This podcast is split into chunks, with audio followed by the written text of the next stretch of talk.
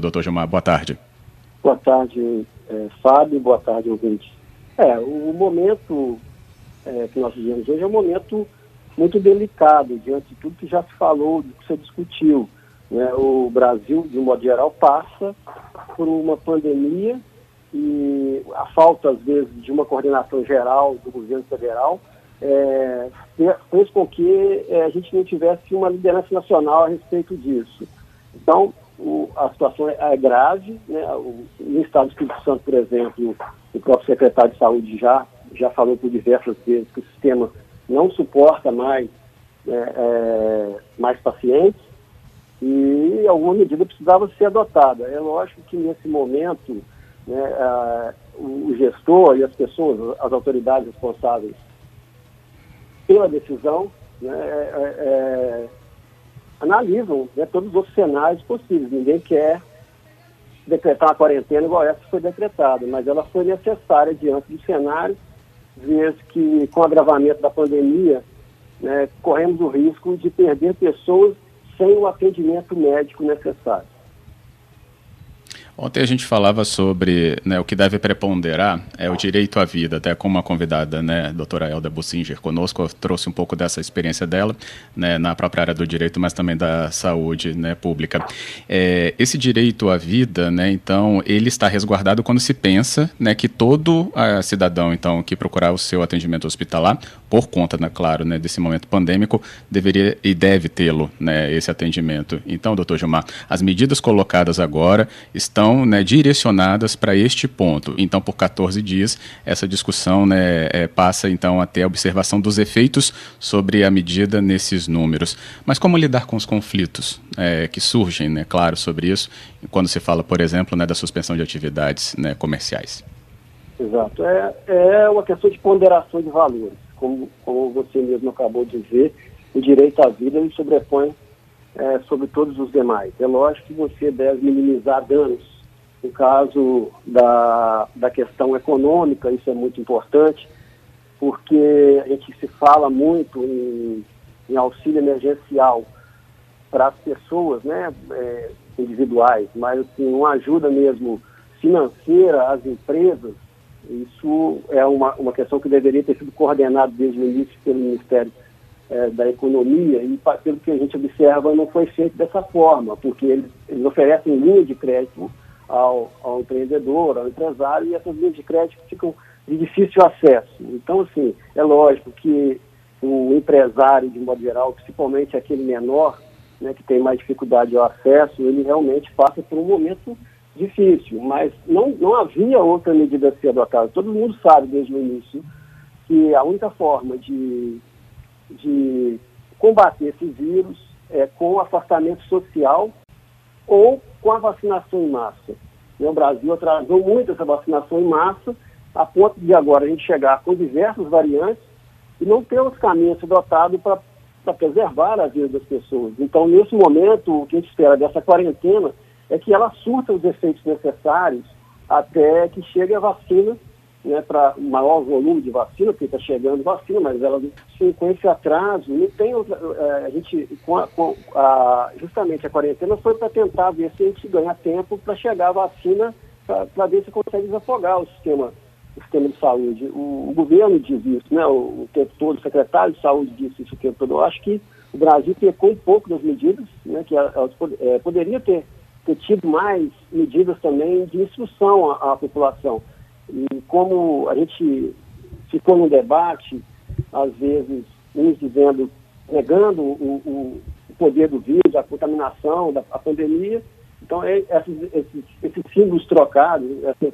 essas, ideias trocadas, eu acho que prejudicou um pouco. E o fato também da, da, do Brasil ter feito opção por pouco, poucas vacinas, né, por poucos laboratórios. E isso realmente está atrasando, mas creio, pelas que, que em abril a gente terá um maior número de vacinas, segundo relato do próprio governo do Estado, isso pode ser que nos ajude a não ter né, que, que, que manter medidas tão restritivas como essas que foram decretadas agora pelo governo, com apoio nosso, de todo, todas as autoridades do Estado.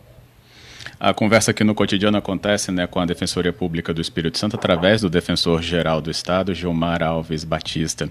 Doutor Gilmar, uma situação que surgiu muito forte desde ontem né, e está aí na, na medida né, da, das mensagens que a gente recebe, e uso o exemplo aqui do Alessandro Campostrini que nos manda, é, por que, que não teve suspensão de transporte público? Não, é? Lá tem muita aglomeração. É, e essa questão do transporte, né, a Defensoria, acho que lá desde o começo da pandemia, né, recebe muita demanda também sobre esse acompanhamento. E que a gente poderia ler também nesse momento, então, de quarentena, transporte público? Sim, é, o transporte público, pelo que eu observei de toda a negociação, ele não foi é, suspenso, porque o governo não chegou a decretar um lockdown. Né? Então, assim, as pessoas ainda têm algumas atividades, principalmente aquelas essenciais, que foram mantidas. Por exemplo, é, é, supermercados, farmácias, é, postos de gasolina. Então, essas pessoas precisam ainda fazer esse trânsito que elas utilizam do, do transporte público. Né? E a questão do transporte público é complicada, eu, eu vejo, sempre observo essa pergunta, a Defensoria, desde o início, ela está de olho nessa questão, é a superlotação. Então, assim, acreditamos que com a redução das atividades econômicas e da circulação de pessoas, o, o, o fato dos ônibus é, não terá, assim, talvez, né, muita relevância na questão da contaminação, porque terá menos pessoas é, circulando. Então, mas a gente tem que ficar em observação para ver se isso realmente vai ocorrer. Uhum, correto. É, como a própria defensoria vai atuar nesse período de quarentena, é, doutor Gilmar, como é que estão previstas essas atividades, né? Porque a gente sabe que tem uma demanda também de público enorme, né, para os serviços da Defensoria Pública do Espírito Santo. Exato. É, a gente precisa fazer uma observação que o ano passado, durante a pandemia, nós atendemos ainda 340 mil pessoas. Então, nesse período de março para cá, a gente, a gente se organizou bem para atender a população de forma remota. Nós já tínhamos um programa de atendimento remoto antes da pandemia, que estava ainda numa fase embrionária, que é a Defensoria 4.0, e que nós nos vimos obrigados a expandir diante desse quadro pandêmico. Então, hoje nós vamos manter o atendimento remoto da população.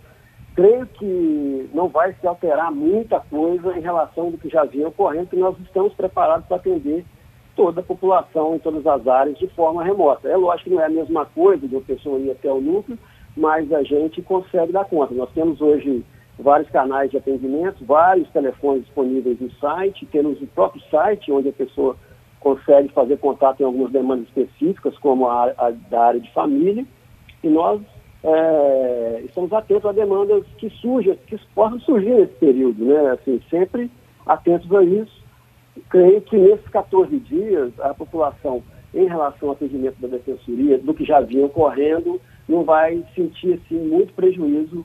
Prejuízo não. Aí nós temos que fazer diferenciação, que a Defensoria Pública atende a população e leva, às vezes, ou resolve né, de forma amistosa, através de acordos, ou às vezes chega de levar até o judiciário. Aí a entrega da nossa ação judiciária passa depois ao controle da atividade jurisdicional. E aí nós não temos mais, assim, como, muito mais, né, como controlar o andamento dessa ação de, na questão de tempo. Isso eu gostaria uhum. de deixar claro. Porque às vezes a pessoa entra com a ação, assume a defensoria e às vezes ela está demorando, mas a ação tem um trâmite, um trâmite normal, né, que a outra parte às vezes precisa defender, isso leva um tempo e, e às vezes nem todo mundo consegue entender isso. Mas a gente consegue absorver agora uma grande parte da demanda através da forma remota, sem as pessoas precisarem deslocar e ir até os núcleos da Defensoria Pública. Confirma o endereço para gente, até para o ouvinte também ter essa noção de onde digitar lá, o que digitar, né, para achar os serviços da Defensoria. Está no site, né, é www.defensoria.es.des.br. Lá tem todos os telefones da, da, da Defensoria e todos os canais de atendimento.